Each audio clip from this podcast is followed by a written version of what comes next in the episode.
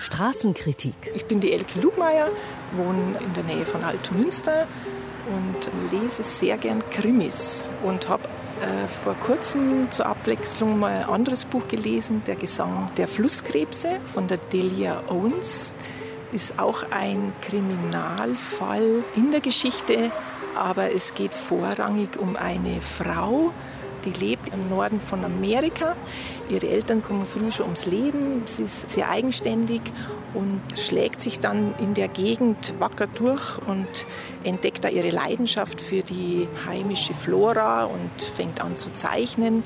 Ich habe das Buch empfohlen bekommen und habe mir dann gedacht, naja gut, mal zwischendurch was anderes und habe es mittlerweile auch schon vielen anderen empfohlen und alle waren bisher begeistert. Elke Lugmeier hat in Altomünster gelesen und weiterempfohlen Der Gesang der Flusskrebse von Delia Owens. In der Übersetzung von Ulrike Wasel und Klaus Timmermann gibt es das Buch als Taschenbuch im Heine Verlag für 12 Euro.